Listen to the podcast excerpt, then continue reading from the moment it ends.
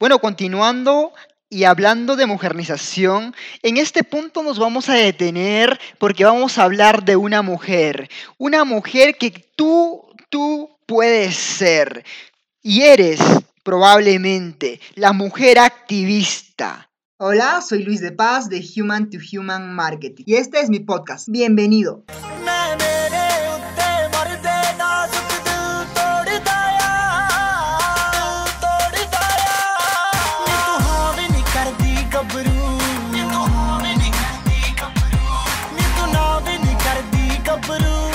Desde el punto del feminicismo a la igualdad.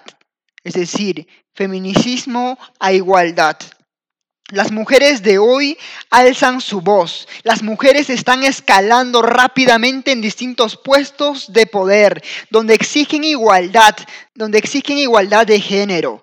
Esta lucha de mujeres se hace pacífica, pero toma nuevas dimensiones. Emergen las mujeres para quienes luchan en equidad de género. Algunas la llaman igualitarismo, algunas la llaman igualismo. Y su manifiesto es, no tienes que ser antihombre para considerarte una mujer. No tienes que ser antihombre para considerarte una mujer. En otras palabras, no se trata del feminicismo radical, sino de igualdad.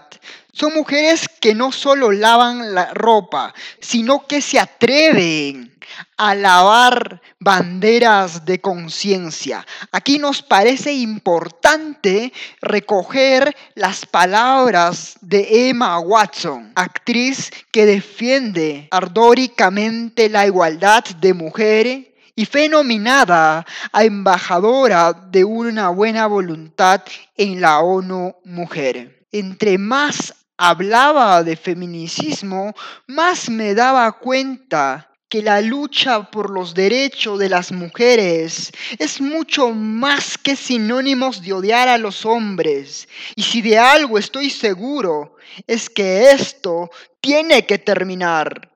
Eva Watson en el 2014 lanzó la campaña He for She para terminar con la diferencia de género. El activismo es algo que también nos pide a las marcas como una suerte de misión social, paralela al propósito comercial. Emergen así las marcas activistas como Under Amour que desafían a las mujeres y dicen I will what I want. Su promesa de valor es muy agresiva. Cuando confías en ti misma, las cosas suceden esta marca de ropa deportiva que les dice a las mujeres que no importan los estereotipos ni lo que la gente les diga que no pueden hacer. Este mensaje es que se sientan capaces de hacerlo.